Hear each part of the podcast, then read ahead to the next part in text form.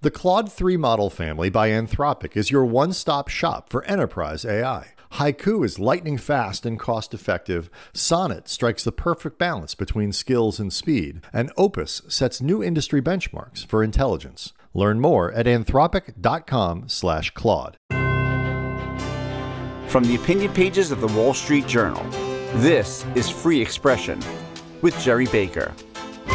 Hello, and welcome to Free Expression with me, Gerry Baker, from the Wall Street Journal editorial page. Thank you very much for joining us. If you're not already a subscriber, please be sure to subscribe at Apple Podcasts, Spotify, or wherever you get your podcasts. And please leave us a nice five star review. On today's episode, Britain has a new Prime Minister. Now, until recently, that might have sounded like important, big news. But these days, it's about as unusual as a headline about a dog biting a man. Rishi Sunak is the third Prime Minister in seven weeks, the fifth British Prime Minister in a little over six years. Now, his election by the ruling Conservative Party is historic in many ways. He's ethnically Indian, as the first person of Asian origin to be Prime Minister. But the broader picture of the Conservative Party over the last few weeks has been historic for very different reasons. Now, the party has rightly been described as perhaps the most successful party in history of the democratic world. It has governed Britain for almost two thirds of the last two centuries, either on its own or in coalition. It's been a rock of consistency in a changing world with giant statesmen to prove it Benjamin Disraeli, Winston Churchill, Margaret Thatcher, among others. But now, well, in the last month or two, it's all felt slightly Italian. If I may offer an apology to my Italian friends and any Italian listeners. Seems we have a different prime minister every few months, presiding over an economy that seems to be sinking underwater and an atmosphere of political disarray. So, what's actually going on? And can Britain finally get its act together now with a new Prime Minister? To discuss all this, I'm joined by Tim Montgomerie, one of Britain's leading conservative commentators and thinkers. He's been a central figure in the development of modern conservative thought in Britain. He co founded the Centre for Social Justice, a think tank focused on finding conservative solutions to issues such as poverty, inequality, and social deprivation. He then went on to start Conservative Home, a website that quickly became and still is the principal focal point for the exchange of conservative news and ideas. He's been a columnist in various publications, was comment editor at The Times, journal's sister newspaper in the United Kingdom.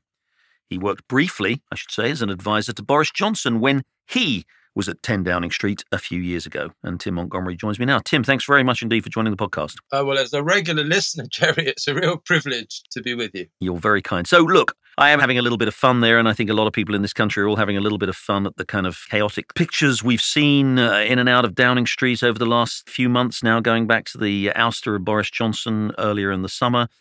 Give us your take, Tim, if you would, as a very seasoned commentator and very much an inside commentator who understands the Conservative Party very well. What on earth has happened to this party that, remember, less than three years ago was elected to Parliament with a huge majority, biggest majority the Conservatives had had since the days of Margaret Thatcher, and now seems now is, is languishing in the opinion polls, going through Prime Minister after Prime Minister in a state of total disarray. What's gone on? I think, Gerry, there are two big factors. First of all, there is just the basic fact that the Conservative Party has now been in power for 12 long years, long years that have included the aftermath of the global financial crash and have included Brexit.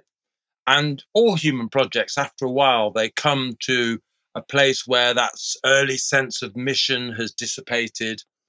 Rivalries that were set aside for the greater good have become personal enmities. And there is just a sort of level of exhaustion in the Conservative Party. Um, but it's also undeniable. You can't separate, I think, the problems that the Conservative Party is experiencing from Brexit. I'm a supporter of Brexit on a fundamental level that a country should govern itself and not be ruled by central bankers, supranational judges, and the like. But it was such a divisive issue the Conservative Party in Britain has almost thought about nothing else for the last few years. It hasn't thought about tax policy or family policy or how Britain should retain its competitiveness in the world economy. It's been consumed by Brexit. And the intellectual deficit that's been at the heart of the Conservative Party ever since has meant that things that shouldn't be preeminent, like presentation, like personnel, have ripped the Conservative Party apart. I've seen a lot of polling that suggests that a significant amount of buyer's remorse with regard to Brexit among voters, and significant numbers of people saying they think Brexit was a mistake, and they look at the events of the last six years and the sort of political turmoil and the economic stagnation that we've seen in Britain over the last six years, and they look at it and they think, well, maybe, but I like you, I was a supporter of Brexit. Do you yourself have second thoughts? None at all, which may sound too dogmatic, but Britain was a member of the European Union for about 40 years. And you can't under unwind that kind of relationship in a few years without consequence. And I don't think you can really judge the decision to leave the European Union immediately. It's a decision that probably needs to be evaluated. And this isn't, I hope, a cop out, but it can't really be evaluated for a decade or two. And it's not just about how Britain does outside of the European Union. One of the reasons I felt and still feel we needed to leave the European Union was European is uh, an organization of now 27 member states. They're all on different political and economic cycles. And actually, it's an organization that increasingly finds it difficult to make common decisions. It hasn't even really been able to agree a common line on how to conduct energy policy in the wake of Vladimir Putin's invasion of Ukraine. I still think that the EU will be increasingly dysfunctional. And I think Britain has been particularly badly governed in the last three years, but that won't always be the case. And so I actually think you do talk about buyer's remorse, Gerry, in reaction to Brexit. I don't think it's so much buyer's remorse about Brexit. I think it's hard to disentangle the Conservative Party's popularity from Brexit's popularity. The Conservative Party and Brexit are very much seen as joint projects, really, joint enterprises by the British people. And because the Conservative Party is so unpopular at the moment, it's tainted Brexit. But I think it is interesting that Keir Starmer, the leader of the opposition, the likely next prime minister, the Conservatives lose the next election, has been absolutely clear that Britain will not rejoin the European Union. So it'll be interesting, I think, to see whether my theory is right as to whether Brexit will look better in five years' time. But I think we will get the opportunity to test that because even if the Tories lose the next election, uh, we'll still be out of the European Union in five, ten years, and we can make the comparison properly. I think more accurately then. 2022 will be known as uh, the year of the three prime ministers. We, we hope it stops at three, I suppose. But let's go through those three prime ministers in turn, because again, you know them very well. You've been very much involved in conservative politics. Look, again, as I said at the beginning, Boris Johnson was elected less than three years ago with a big majority. But immediately the COVID crisis happened. And of course, he went through a very personal uh, experience of COVID and uh, actually survived it. And then, of course, we had the, the war in Ukraine and, and the energy crisis and the cost of living crisis that has followed from that. He was ousted early in the summer over a, what were essentially a series of allegations and question marks that a lot of people had about his personal behavior and his personal ethics and morals again, and uh, as I said at the beginning, you worked briefly for him at number 10. Looking back on that, what went wrong with Boris? How did he go from being this extraordinary political success in December of 2019, and by the way, and then got Brexit through after three years in which the, the British Parliament had essentially tried to block Brexit from happening. He, in the space of one month, he achieved all these extraordinary things. And then within a couple of years, he's basically ousted. What went wrong? How long have we got in this podcast, Gerry? um, look, quite a lot of cover, so try and keep it brief. um, look, I'll always be grateful to Boris Johnson. I still have a high personal regard for him, and when I was part of his leadership campaign, I probably had dinner with him most weeks for a year or so, and he's one of the most extraordinary people I've ever had the privilege to meet and spend time with. And he got Brexit over the line. It was Nigel Farage, the leader of the UKIP party, the United Kingdom Independence Party, who basically forced David Cameron to hold the referendum. But it was Boris Johnson, with his optimism, his can do spirit, he sold Brexit as a, a, possibility to the British voters in the 52 48% referendum victory. And he also stopped Jeremy Corbyn becoming prime minister. You know, an extraordinarily socialist, high taxing Labour leader who was defeated in the 2019 general election. So I'll always be grateful for that. But you're right, Gerry, to say that ostensibly he was removed from office because of ethical failures, because Downing Street partied when the rest of the country couldn't during the COVID era.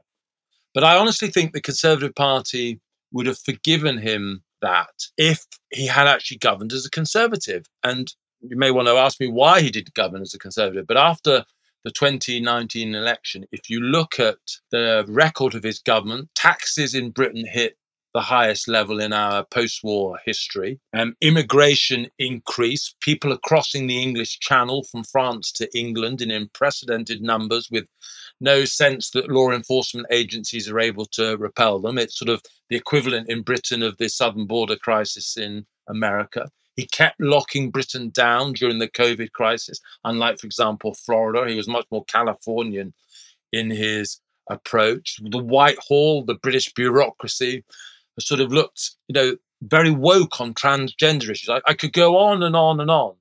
But conservatives just began to feel, well, we won a majority of 80, but if Margaret Thatcher had been in power, she would have built houses, she would have simplified the tax system, she would have made major reforms, you know, she would have spent her political capital. But Boris Johnson never did. I'm glad you put it in those terms because you bring us very readily to the second prime minister, the one who will, I'm sorry to say to her, and it's kind of cruel, but she probably will forever be remembered as the answer to a sort of pub trivia quiz of Britain's shortest prime minister. But that brings us to Liz Truss.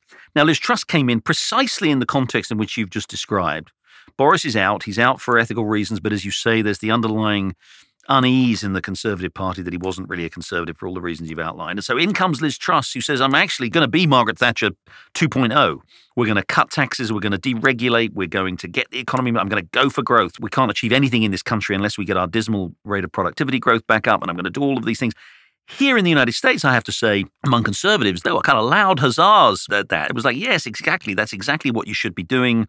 This is what real conservatives do when they're in office. They cut the size of government, they cut taxes, and they go for growth. And then we now know what happened to Liz Truss. The party didn't like that much either. The market certainly didn't like it, but the party didn't like it. And within literally less than two months, she's out. So what happened, Tim? How do we go from this unease with Boris Johnson's lack of conservatism to a conservatism red in tooth and claw and Liz Truss, and they don't like that either, and she's out? Well, look, in Britain, the politician that conservatives most love is Margaret Thatcher. She was the politician that turned Britain around in the 1980s. And I think some Republicans in America used to sort of wear a sort of a wristband. What would Reagan do? Yeah. You know, like what would Jesus do? You know, yeah. and Mrs. Thatcher sort of has a similar sort of status. And she has a similar, slightly lower, but very similar status to conservatives in this country too. I mean, Reagan obviously is the supreme figure, but Margaret Thatcher's, you know, revered by conservatives in this country too. Well, absolutely. This has probably ruined my reputation now. But you know, when other people had you know rock stars on their wall at university, I had a picture of Margaret Thatcher on my wall. she was my hero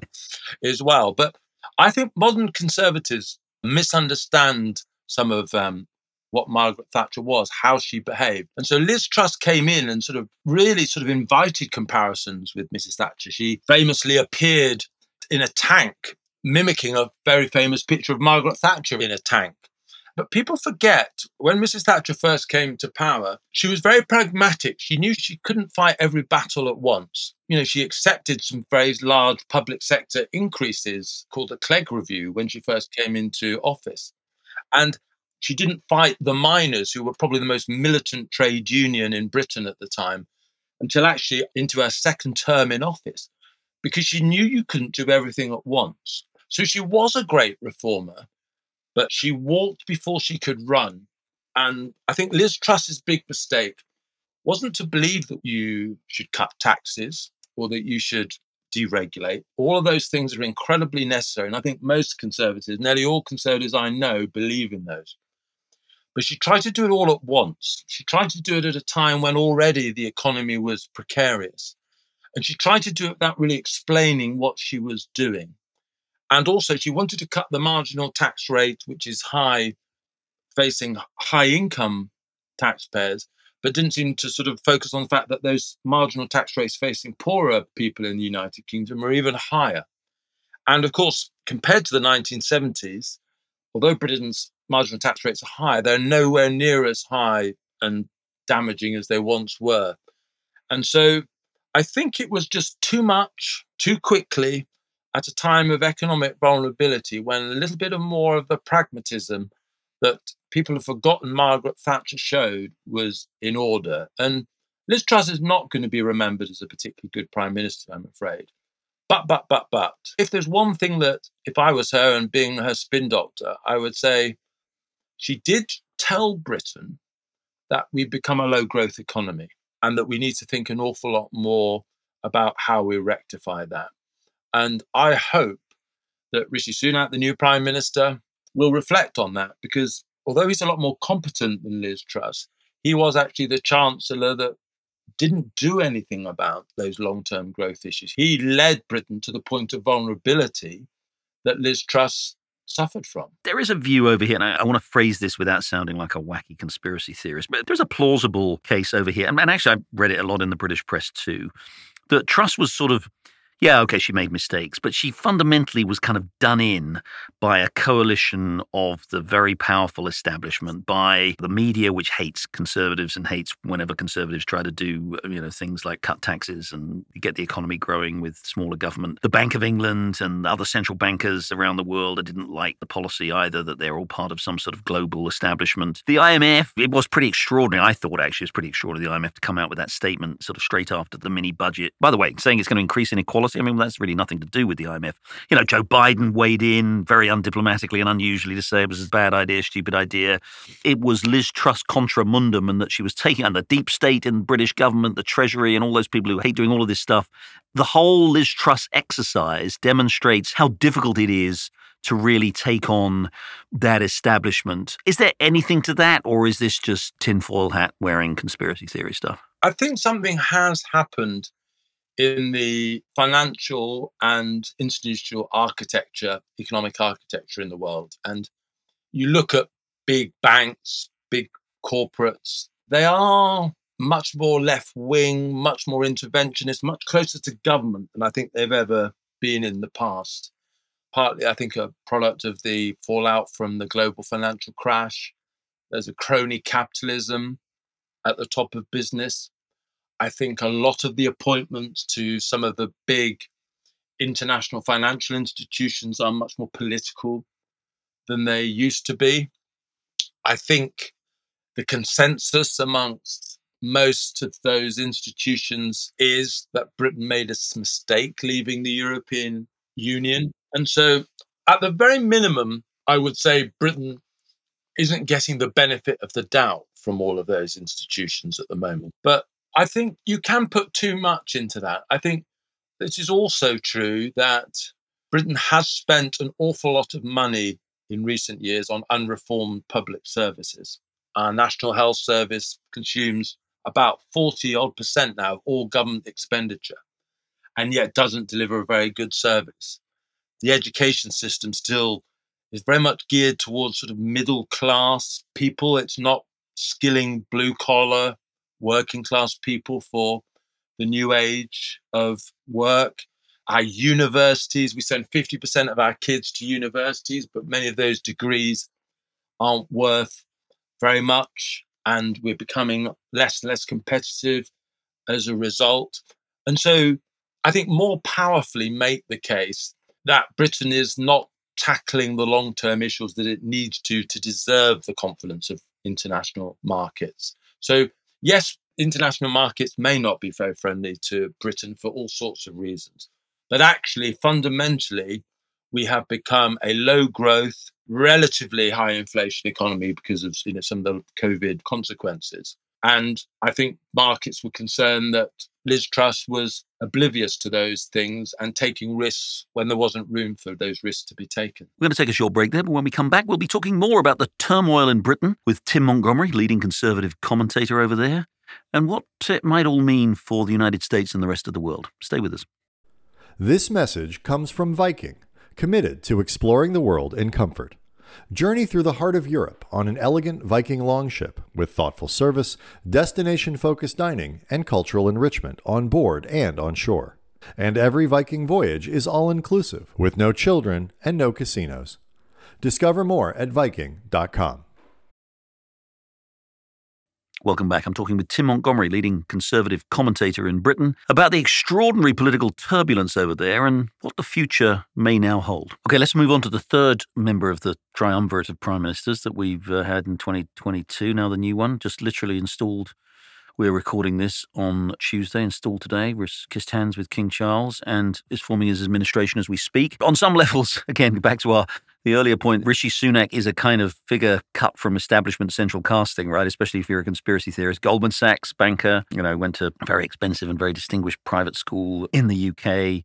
Very much a kind of centrist sort of figure, was very critical of Liz Truss's radical plans during the previous Conservative leadership campaign over the summer, the one that Liz Truss won are saying that they were way too risky. Now, he comes in warning on the steps of Downing Street today that Britain faces an economic crisis and the, sort of emphasizing that caution and prudence is the watchword here. And again, we should also make the point, as I made at the beginning, extraordinary historic moment, ethnic minority, non white, first non white resident of number 10 remarkable. I mean, for a country that the left likes to decry all the time as irredeemably racist, and a party, particularly Conservative Party, now has you know most extraordinary success story of. I'm looking forward to how the New York Times cover it. They seem to think we're still living in an imperial yesteryear. So yeah, exactly. They'll say it's basically a baleful reminder of Britain's colonials. But tell us about Rishi Sunak. And by the way, young, 42, youngest prime minister for 200 years. I think the prime minister with the shortest experience in Parliament. I think in British history. I think he entered Parliament in 2015. He's only been in for seven years. But again, this kind of reassuring, cautious, centrist kind of figure. Tell us what we can expect. You're certainly making me feel old. I'm 52. and now we've had two prime ministers in short succession that are younger than me. They're the first ones that are younger than me. So Rishi Sunak is dangerously close to being young enough to be my grandchild, let alone my Duchess. Sorry, no, no, my child rather, not my grandchild. I'm not that old. Yeah, do yourself into service. Well, look, I've never been a fan of Rishi Sunak for reasons we might come onto, but I welcome that he is the new prime minister rather than Boris Johnson, a return to that soap opera, or the other candidate, Penny Mordaunt, who didn't really have the experience to be prime minister. They were the other two leading possibilities. And I think it is because he's conducted a cabinet reshuffle as his first act in becoming prime minister. And he's really brought in quite a lot of experienced ministers. And so after a, a brief experiment when we had people who really didn't know their way around government. We've got actually quite a seasoned, experienced team. And given the turbulence that Britain has been through over the last few weeks, that can only be welcome. The basic job of government is, you know, just to be competent and manage affairs in a reasonable way. And I hope that that's what he will deliver. But many conservatives are, to say the least, unenthused about Rishi Sunak because it's never really been clear to us what he really believes in. Um, he was the Chancellor of the Exchequer under Boris Johnson that presided over that increasing tax burden. When he was Chancellor of the Exchequer, he never really undertook a major reform. He had Nigel Lawson, who really was one of Britain's great Chancellors of the Exchequer under Margaret Thatcher. He had a painting picture of Nigel Lawson on his wall. But he really is no Nigel Lawson. He didn't take any bold action. And he has always been cautious, always been very pragmatic, his defenders would say. And perhaps that's a good thing. But you said he's Britain's first sort of non-white prime minister, which is true. There's some people have joked that he's also Britain's first Goldman Sachs prime minister. And some of us worry that actually what we will get from him may be okay government, and okay government is better than terrible government but there's few signs that he will be genuinely conservative or reforming. And we will now see. That's the question, isn't it? I think we all understand Britain faces particular set of economic problems at the moment huge increases in the cost of living, this ongoing energy crisis caused largely by Vladimir Putin's invasion of Ukraine, although made worse by, frankly, terrible energy policies all over Europe for the last 20 years or so faces a fiscal problem that we've, we've seen partly as a result of the inflation and the energy crisis, but also to some extent of its own making. There's the continuing challenge of implementing Brexit. There's the challenge of dealing with Northern Ireland and getting that part of the Brexit deal through, but also the larger challenge of to what extent how much Northern Ireland coheres within the European faces the challenge of Scotland, where there's continuing pressure for independence. What's the larger conservative program here? And again, I do appreciate we're a party that's been in power for 12 years and is running at 20% or so in the opinion polls, 25, 30 points behind Labour, so maybe it's irrelevant. But what's the right way to think, Tim? And again, you're a serious conservative thinker. You've got to deal with these immediate challenges, clearly. That's a big problem. But what's the right conservative vision for Britain? And to what extent does it have international application? A lot of Americans are always interested in what's going on in Britain. They see some lessons perhaps for American conservatism. What's the right vision for conservatism in the current circumstances? I think the most interesting context for this that I think definitely is true of America, it's true of Australia, it's true of lots of um, advanced Western nations is this is an oversimplification, but I don't think it's too much of an oversimplification, that poorer, more blue collar, people who are more vulnerable to economic instability and change, cultural change, are moving to the right. And people from the ideas class, more technocratic, some would say, you know, better educated, hiring, are moving leftwards. And I think this is the fundamental challenge facing conservatives around the world. How much do we acknowledge that change and move our policies to address the concerns of our new voters and doing that at a speed which could lose us support amongst those richer voters, better, more establishment voters that have been traditionally our bedrock of supporters. And it was certainly the big challenge for the Conservatives after Brexit. Brexit wasn't just a vote to leave the European Union, it was a cry for help from British voters, particularly in the North, particularly in, post industrial Britain, who felt that the economy just wasn't working for them. And um, I won't use the language that was used at the time, Gerry, but when um, George Osborne, the former Chancellor of the Exchequer, was making the case against leaving the European Union and said that GDP would fall, an exaggerated warning, but he made the claim that a GDP would fall if we leave the European Union. People said it's your GDP, it's not our effing GDP. And people feel like the economy doesn't work for them anymore. And I think that raises all sorts of fundamental questions about what the priorities of a conservative movement should be. So, when we have to raise taxes, for example, do we raise taxes on income, which are the, our new voters, or do we raise them on assets, potential housing, which are our sort of older, more established voters? Do we invest in universities and higher education, which is where our sort of traditional voters are, or do we invest in skills and vocational education where our new voters are? Do we build new houses, which are desperately what our new voters want, or do we protect the green spaces, the NIMBYs, the not in my backyard voters of our, you know, our existing voting base?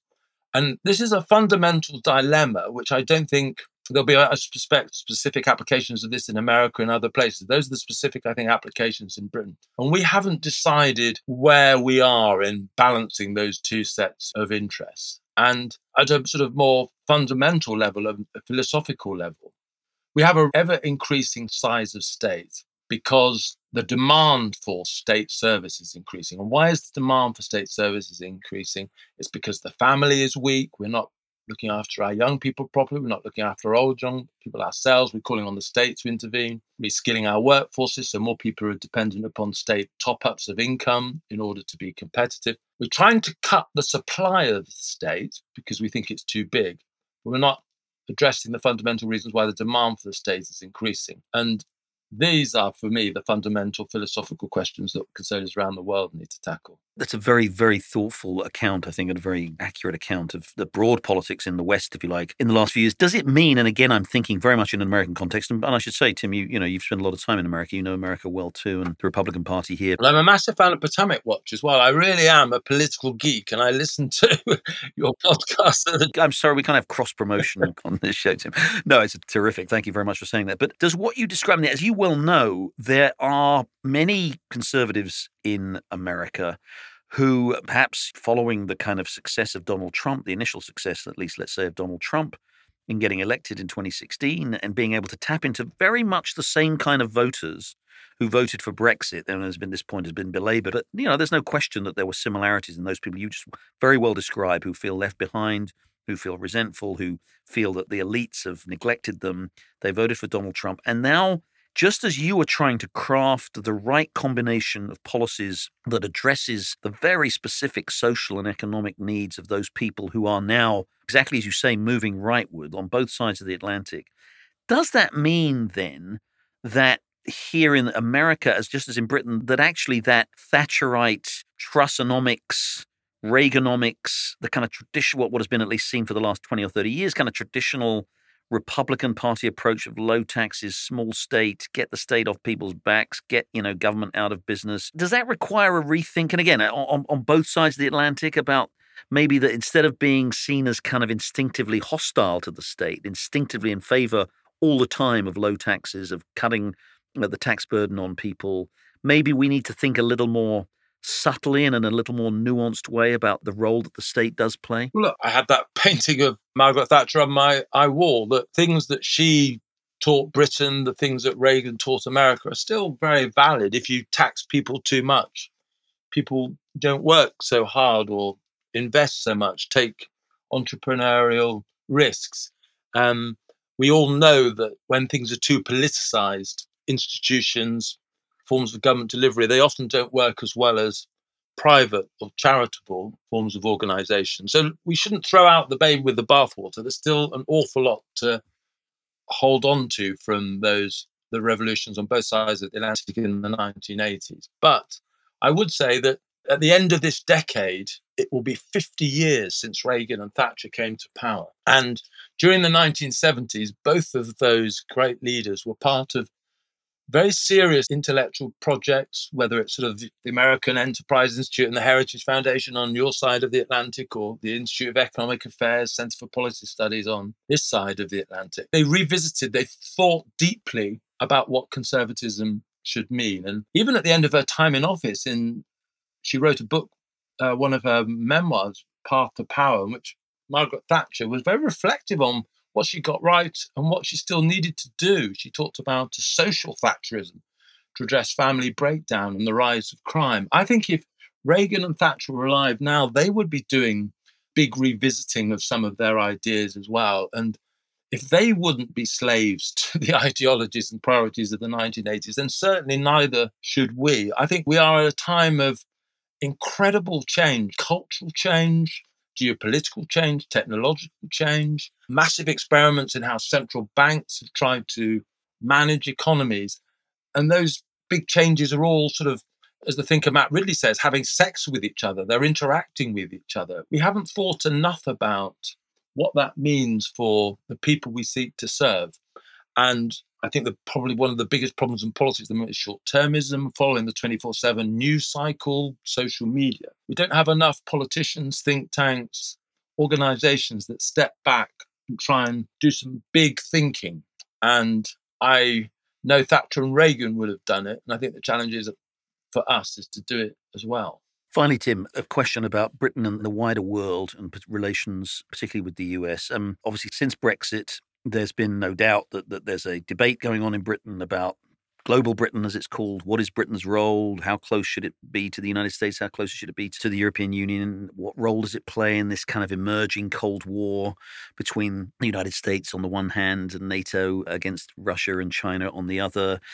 If you would tell my audience what you think is like, is Britain going to stay close to the United States? Is it going to remain a close ally? British people talk a lot about the special relationship. Americans talk about it less, but it is undeniably has been historically a very important partnership. Britain is playing a very significant role in Ukraine right now. Obviously, not anything like on the scale of the United States, but it is second to the United States in that. Do you see the turmoil in Britain in the last couple of years? Do you think, despite that turmoil, do you think that is still the way Britain will go and Britain will be a linchpin of the Western alliance and a key ally for the United States as we deal with these larger global challenges? I absolutely believe so, Joe. And I actually uh, issue the challenge to you and your listeners, and actually to policymakers in on your side of the pond. I think Britain is one of the few nations that still meets the NATO commitment on defence. We actually certainly provided much less defense and financial support to Ukraine. We're probably the first country in the West to provide support to Ukraine. Um, and the retained defense secretary in Britain, Ben Wallace, read the speeches of Vladimir Putin. And a little bit like people reading the Mein Kampf in 1930s. Hitler made clear in, in Mein Kampf that he wanted to exterminate the Jews, just as Vladimir Putin made clear he wanted to invade Ukraine. Britain still wants to be a country that does the right thing on the world stage. And I actually think America has thought that actually has overreacted and overinterpreted Brexit. They think that Brexit was a vote to retreat from the world. I actually think it was much more Britain wanting to free itself up from an increasingly dysfunctional European Union and be free, continue to play its role in the world, but to do so on its own terms. And I don't think America has really understood still policymakers, not just at the top of the Democratic Party, but they still don't really understand, most of them, why we voted for Brexit. And so I think we're still ready to be a partner with America on issues of protecting democracy. Um, I think we realize that India, rather than China, is going to be the big superpower we should be allied to. We still believe as a country in free trade. But it's America that still seems to want to always invest in that dysfunctional European Union, to not really recognize that Britain is still probably its most faithful natural ally in the world. And so Britain is still there ready to be America's best friend. My question is does America realize that? That is a very good question, Tim Montgomerie. To finish this podcast, you are a conservative thinker and commentator par excellence in the UK, and I can't think of anyone better to have explained and put into context the extraordinary events of the UK in the last couple of years. So, Tim Montgomerie, thank you very much for joining us. Thank you, Gerry. Well, that's it for this week's episode of Free Expression with me, Gerry Baker from the Wall Street Journal Opinion Pages. Thanks very much for listening. Please do join us again next week for another exploration of the big issues that are driving our world. Thank you very much and goodbye. This message comes from Viking, committed to exploring the world in comfort. Journey through the heart of Europe on an elegant Viking longship with thoughtful service, destination focused dining, and cultural enrichment on board and on shore. And every Viking voyage is all inclusive with no children and no casinos. Discover more at Viking.com.